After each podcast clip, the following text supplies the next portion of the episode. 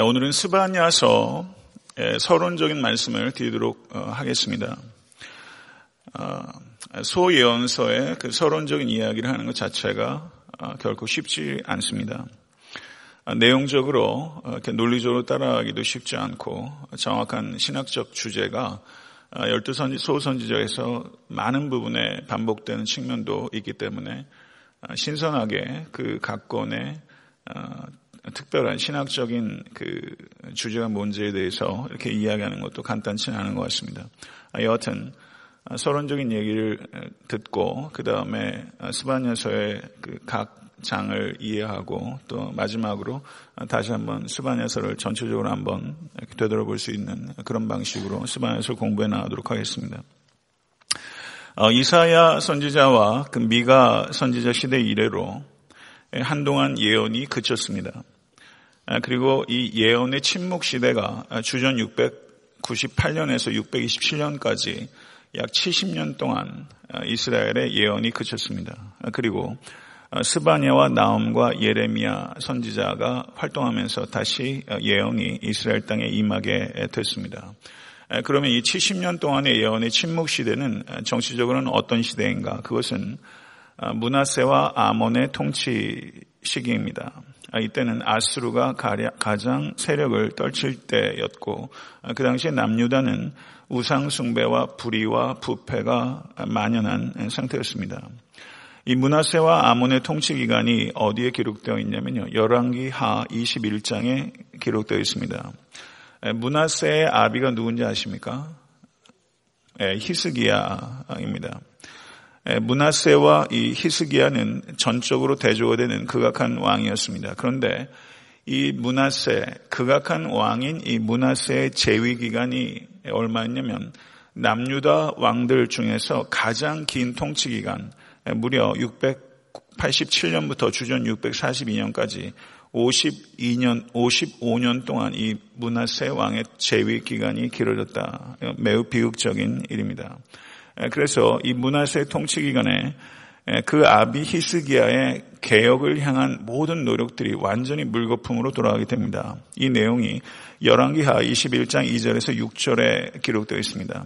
문하세가 여호와 보시기에 악을 행하여 여호와께서 이스라엘 자손 앞에서 쫓아내신 이방 사람의 가증한 일을 따라서 그의 아버지 히스기야가 헐어버린 산당들을 다시 세우며 이스라엘의 왕 아합의 행위를 따라 바알을 위하여 재단을 쌓으며 아세라 목상을 만들며 하늘의 일월 성신을 경배하여 섬기며 여호와께서 전에 이르시기를 내가 내 이름을 예루살렘에 두리라 하신 여호와의 성전에 재단들을 쌓고 또 여호와의 성전 두 마당에 하늘의 일월 성신을 위하여 재단들을 쌓고 또 자기의 아들을 불 가운데로 지나게 하며 점치며 사수를 행하며 신접한 자와 박수를 신임하여 여호와께서 보시기에 악을 많이 행하여 그 진노를 일으켰으며 또 자기가 만든 아로색인 아세라 목상을 성전에 세웠더라. 이렇게 말하면서 이 문하세 왕의 문제는 한마디로 배교의 문제였습니다. 문하세는 자신의 조상 다윗의 행위를 따르지도 않았고 자신의 아비인 어, 히스기야의 행위를 따르지도 않았습니다. 문하세가 누구의 행위를 따랐다고 말합니까? 이스라엘의 아합의 행위를 따랐다. 그래서 바알 숭배와 인신 제사와 심지어 성전의 아설의 목상을 짓는 그와 같은 엄청난 어, 극악한 일들을 이 문하세 왕이 행했던 것입니다. 그런데 이 문하세 왕의 이와 같은 극악한 행위가 문하세에서 그치지 않고 그 아들 아모네까지 이어졌습니다. 그래서 열왕기 하 21장 20절에서 22절은 아몬이 그의 아버지 문하세의 행함같이 여호와 보시기에 악을 행하되 그의 아버지가 행한 모든 길로 행하여 그의 아버지가 섬기던 우상을 섬겨 그것들에게 경배하고 그의 조상들의 하나님 여호와를 버리고 그 길로 행하지 아니하더니 이렇게 말하면서 아몬의 통치 행위에 대해서 이야기를 하고 있습니다. 아몬이 얼마 동안 통치했냐면 2년 동안 통치했습니다. 아, 아몬이 어떻게 실각하게 됐냐면 아몬의 신하들이 구테타를 일으켜서 아몬을 궁에서 죽였습니다. 구테타가 일어나게 되면 이 아몬의 아몬은 곧 다윗의 혈통입니다. 그럼 구테타가 일어나면 그 다윗의 이 계보가 끊길 수 있는 상황이죠. 그런데 백성들이 그 구테타 세력들을 어, 다 죽이고 아몬의 뒤를 이어서 누가 왕이 되도록 했느냐? 그 아몬의 아들 요시야를 세웠습니다. 저는 이것이 기적이라고 생각합니다. 어, 사무엘하 7장에서 하나님께서 다윗의 위에 대해서 영원히 이 집을 지킬 것이다. 하나님께서 말씀하셨는데 이 아몬이 쿠테타로 목숨을 잃었지만 백성들이 쿠테타 세력을 다시 치고 그리고 이 아몬의 아들 요시아, 요시아를 다시 왕으로 세운 것은 하나님의 백성 이스라엘은 신실하지 않았지만 하나님은 언약을 지키시는 신실한 하나님이시라는 것을 우리가 이와 같은 일들 통해서 다시 한번 깨닫게 되는 것입니다. 성도 여러분, 이 신실하신 하나님께서 여러분들과 또 애타한테 섬기는 교회와 이 땅의 교회들과 우주와 역사의 주인이 되시고 그렇게 이끌고 계신 것을 확신하시기 바라고 모쪼록 여러분의 삶 가운데 반드시 경험하게 될 줄로 믿습니다. 아, 이와 같이 그 문하세와 아몬의 통치 기간이 바로 아, 통치 기간이 지나고 어, 요시아의 종교 개혁이 일어나게 되는데 이 바로 스바냐 선지자가 활동하는 시기가 바로 이 요시아의 통치 기간이라는 것이죠. 그러면 이 스바냐의 이 예언 활동이 어떠한 역사적 배경을 갖고 있느냐? 그 문하세와 아몬의 극악한 시기에 이 스바냐가 태어났고 이 스바냐의 예언은 바로 요시아의 종교 개혁을 여러모로 자극하고 지원한 그와 같은 그 내용이 되었다. 이렇게 볼 수 있다는 것입니다. 스바냐서 1장 1절을 한번 보시기 바랍니다. 거기에 보면 아몬의 아들 유다 왕 요시아의 시대 스바냐에게 임한 여호와의 말씀이다. 스바냐는 히스기야의 현손이요 아마리아의 증손이요 그다리아의 손자의 구시의 아들이었더라. 이렇게 스바냐를 소개하고 있습니다. 예언서에서 이 선지자를 소개할 때 보통 어떻게 말하냐면 그 선지자의 아버지의 이름 정도를 소개합니다. 가령 호세아 선지자는 어떻게 소개하냐면 브에리의 아들 호세아에게 임한 여호와의 말씀이다. 요엘에 대해서는 브두엘의 아들 요엘에게 임한 여호와의 말씀이라. 그리고 많아야 두 세대, 3대 정도로 올라갑니다. 가령 스가랴에 대해서는 잇도의 손자 베레갸의 아들 선지자 스가랴 이렇게 이야기를 하고 있습니다. 그런데 스바냐서 1장 1절에서는 아버지와 조부를 소개하는 것은 말할 것도 없고 그 위에 증조부와 현조부까지 올라가서 이 어, 스바냐를 소개하고 있다는 것은 이것은 매우 예외적이고 이렇게 4대까지 거슬러서 이 가문을 소개하고 있다. 이것은 매우 어, 특별한 것입니다. 그런데 스바냐의 현조부가 누굽니까? 히스기야의 현손이요. 그럼 이 히스기야가 누구일까 하면은 히스기야 왕과 동명이인일 가능성 배제할 수 없죠. 어, 그렇지만 이렇게 현조부까지 거슬려서 소개하고 있는 것을 볼 때 이 히스기야는 아무래도 히스기야 왕일 가능성이 있기 때문에 현조부까지 올라가서 이 스바냐를 소개하고 있다. 이렇게 보는 것이 좀 더 타당하다. 이렇게 보여집니다. 그렇다면 이 스바냐는 바로 왕족인 셈인 것이죠. 이 스바냐에게 하나님의 말씀이 어, 임한 것입니다. 아, 스바냐라는 이름의 뜻이 혹시 무엇인지 아십니까? 스바냐. 아, 스바냐라는 이름의 뜻은 저를 한번 따라해 보시죠. 여호와께서 감추신다. 여호와께서 감추신다. 여호와께서 자신을 따르는 사람들을 자신의 보호막 안으로 끌어들여서 덮으시고 보호하신다. 이런 뜻이에요. 아멘. 믿으십니까? 여러분 지난 한 주간 살면서도 하나님께서 감추시지 않으셨습니까? 하나님의 보호막 안으로 들어가지 않으면 사는 게 그렇게 녹록하던가요? 스바냐, 여호와 하나님께서 감추신다. 스바냐. 여러분과 제가 스바냐가 될 수 있기를 간절히 바랍니다. 매일매일, 매월, 매년, 그리고 평생 여호와께서 우리를 감추십니다. 그 감추, 장막 안에서 보호함을 받는 것을 잊지 않으실 수 있게 되기를 간절히 바라고 그것을 경험하실 수 있게 되기를 주님의 이름 축원합니다.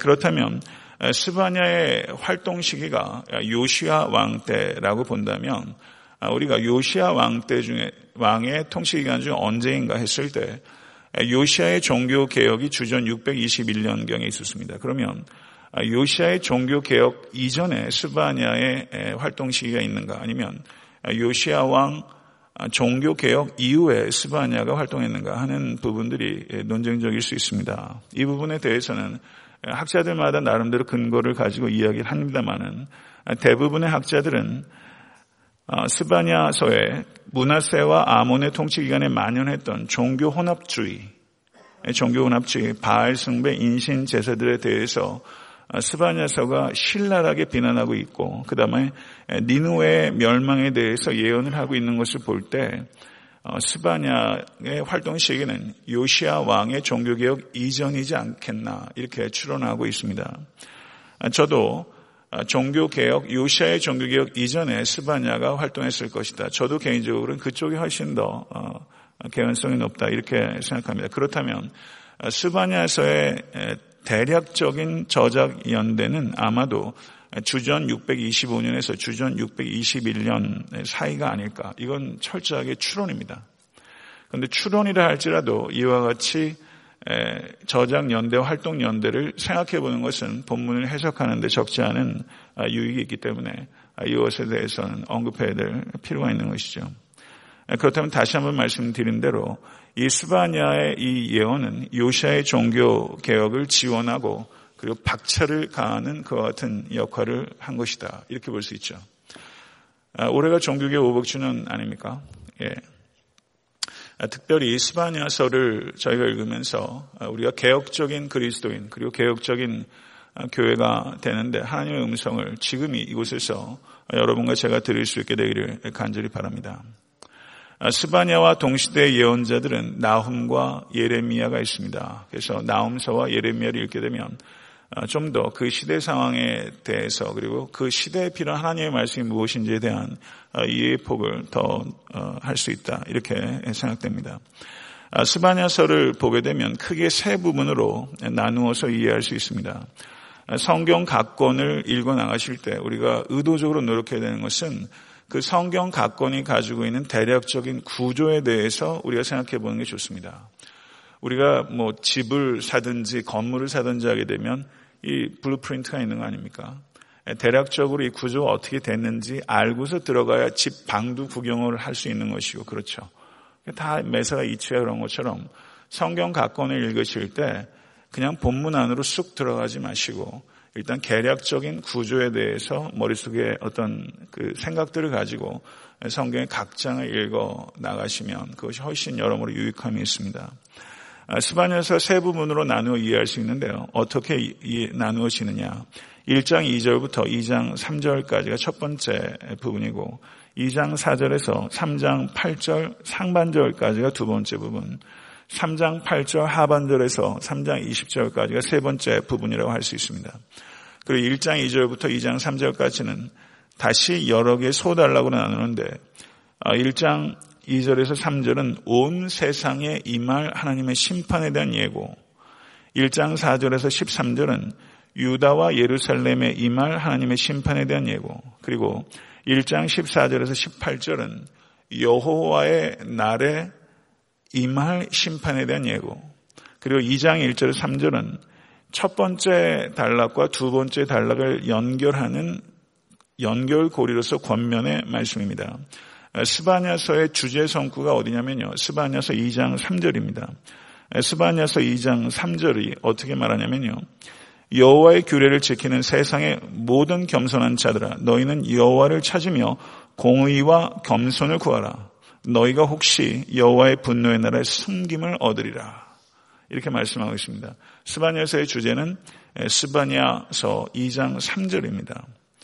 성도 여러분, 너희는 여호와를 찾으며 공의와 겸손을 구하라. 이 말씀이 여러분과 제가 들어야 될 말씀입니다.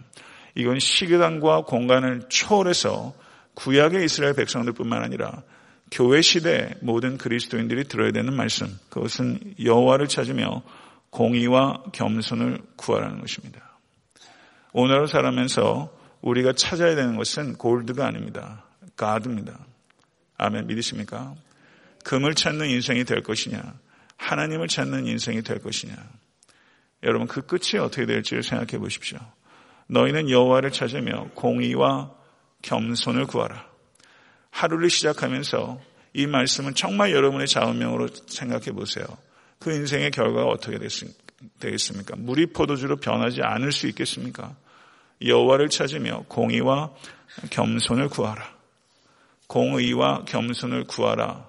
이 말씀을 가지고 하루를 시작하시는 여러분과 제가 될 수 있게 되기를 간절히 바랍니다. 두 번째 단락인 2장 4절의 3장 8절은 다시 여러 개의 소단락으로 나누어집니다. 여기에는 이방 민족과 나라의 임할 심판에 대한 예고입니다. 여기에는 2장 4절 7절은 블레셋, 8절 11절은 모압과 암몬, 그리고 12절은 구수의 임할 하나님의 심판, 13절 15절은 아수르의 임할 심판 예고, 그리고 3장 1절 7절은 다시 유다의 임할 심판 예고를 말하면서 3장 8절은 두 번째 단락과 세 번째 단락을 연결하는 연결고리로서 또다시 권면부입니다. 거기에 뭐라고 말하냐면 경청하십시오. 나 여호와가 말하노라. 그러므로 내가 일어나 벌할 때까지 너희는 나를 기다리라. 아멘. 권면의 핵심이 뭡니까? 너희는 나를 기다리라. 성도 여러분, 하나님을 기다리고 계십니까? 말씀하신 대로 이 땅에 다시 재림하실 주님을 믿으십니까? 너희는 나를 기다리라. 신앙생활은요, 기다리는 것입니다.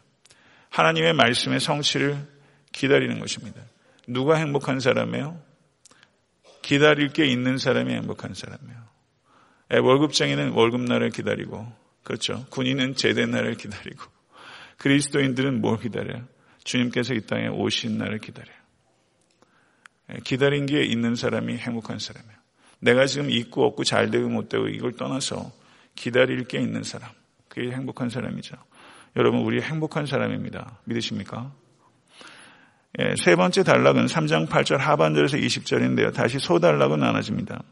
3장 8절 하반절은 온 세상에 임할 심판 선고, 9절에서 10절은 반전이 일어납니다. 온 세상에 임할 구원의 선고, 그리고 20절, 11절에서 20절은 예루살렘에 임할 구원 선고.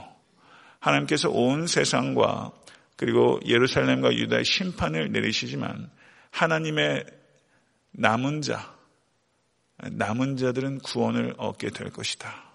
믿으십니까?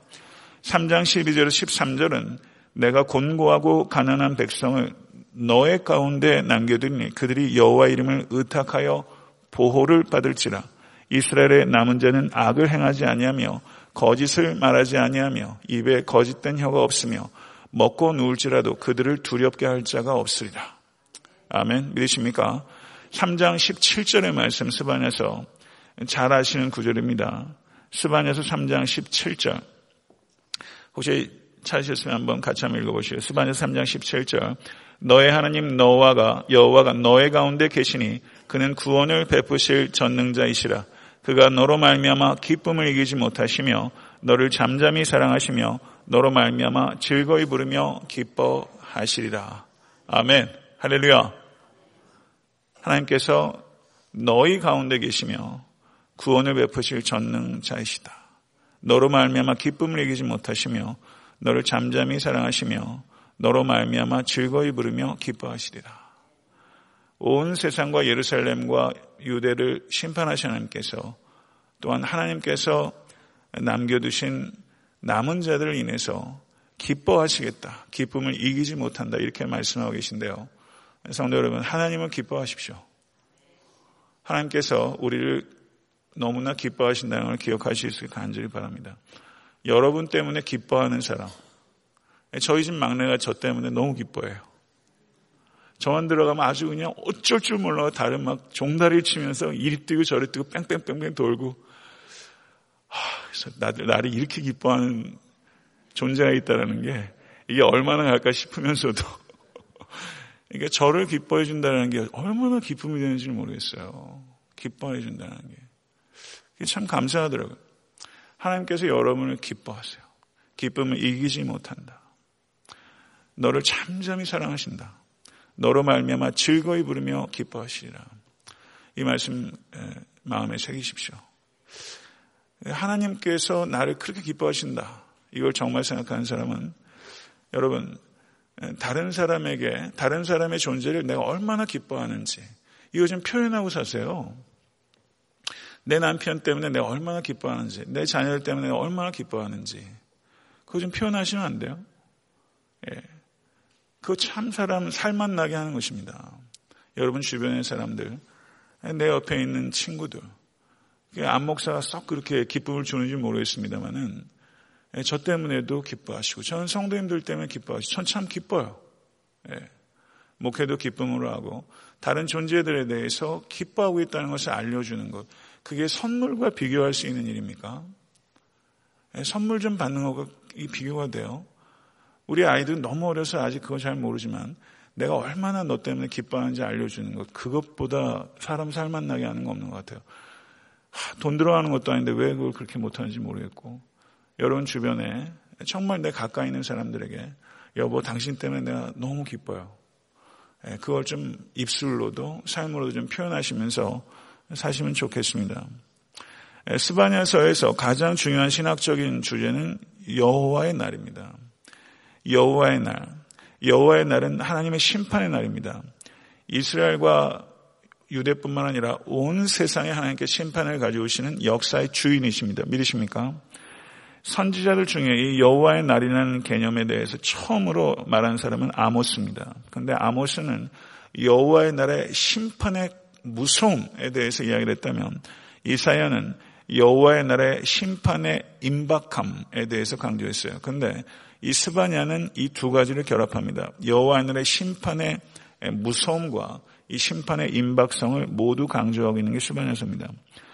홍수 심판이 있었지만 여호와의 날의 심판은 훨씬 더 광범위할 것입니다. 그리고 그 심판은 물이 아니라 불로 임하게 될 것입니다. 그리고 그날의 모든 피조물들이 여호와 하나님의 주권에 완전히 굴복하게 될 것입니다. 그리고 의로운 자와 불의한 자들이 그때 구별될 것이고 경건을 가장한 자들은 여호와 하나님의 심판 때 서게 될 것이고 참된 성도들의 신원이 이루어지고 완전한 구속과 영원한 승리의 날이 임하게 될 것입니다. 사랑하는 성도 여러분, 예수 그리스도의 의를 덧입는 사람은 의로운 자로 신원받게 될 것이고 완전한 구속과 승리를 영원토록 누리며 여호와 님과 영원토록 살게 될 것입니다. 스바냐서 1장 12절 하반절을 보시게 되면 거기에 참 재밌고도 무서운 말씀이 기록되어 있어요. 스바냐서 1장 12절을 한번 보십시오. 스바냐서 1장 12절 말씀. 여호와께서는 복도 내리지 아니하시며 화도 내리지 아니하시리라 하는 자를 등불로 두루 찾아 벌하리니 이렇게 말씀하고 있습니다. 여호와 하나님이 화도 내리지 않고 복도 내리지 아니한다라고 말하는 자들을 여호와 하나님께서 등불로 찾으신다. 그리고 벌하신다. 이렇게 말하고 있습니다. 무신론이 종교가 되고 있는 시대를 살고 있습니다. 아, 무신론, 무신론을 가지고 있는 철학자들이 많이 있죠. 예, 그런데 버트란 러시아 같은 사람, 그런 사람들, 하나님의 존재 자체를 무시하는 사람, 이런 사람들을 저희가 이론적 무신론자들이라고 합니다. 예, 그런데 여기에서 말하는 스반에서 1장 12절이 말하는 이 같은 사람들은 누구냐? 이 사람들은 실천적 무신론자들입니다. 이론적 무신론자들은 하나님의 존재 자체를 부인하는 자들이라면 실천적 무신론자들은 입으로는 인정하나 삶으로 부인하는 사람들입니다. 그러면 실천적 무신론자들은 교회 안에 있습니까? 없습니까? 교회 안에 많습니다. 있는 정도가 아니라 교회 안에 많습니다. 디도서 1장 16절에 그들이 하나님을 시인하나 행위로는 부인하니 가증한 자요 복종하지 아니하는 자요 모든 선한 일을 버리는 자니라 이렇게 말씀하고 있습니다. 하나님께서 어떻게 하신다고요? 등불을 들고 찾아 벌하신다. 이렇게 말씀하고 있습니다. 성도 여러분, 예루살렘에 등불을 들고 이와 같이 실천적 무신론자들을 찾으시는 하나님께서 교회 안에 하나님께서 등불을 드시고 입으로는 시인하나 행위로 부인하는 자들을 찾으신다는 것을 기억하실 간절히 바랍니다. 모쪼록 이 자리에 계신 모든 권속들 그리고 애타한테 섬기는 교회 성도들 그리고 이 땅에 있는 모든 그리스도인들이 실천적 무신론자가 아니라 입으로 하나님을 증거하고 삶으로 그 고백을 증명하는 참된 그리스도인 되실 수 있기를 간절히 바라고 이 시대에 남은 자들이 되어서 구원을 얻을 뿐만 아니라 하나님의 나라를 확장하고 견고히 세우는 일에 이 자리에 계신 모든 권속들의 삶이 쓰임받으실 수 있게 되기를 간절히 소망합니다. 네, 잠깐 기도하도록 하겠습니다.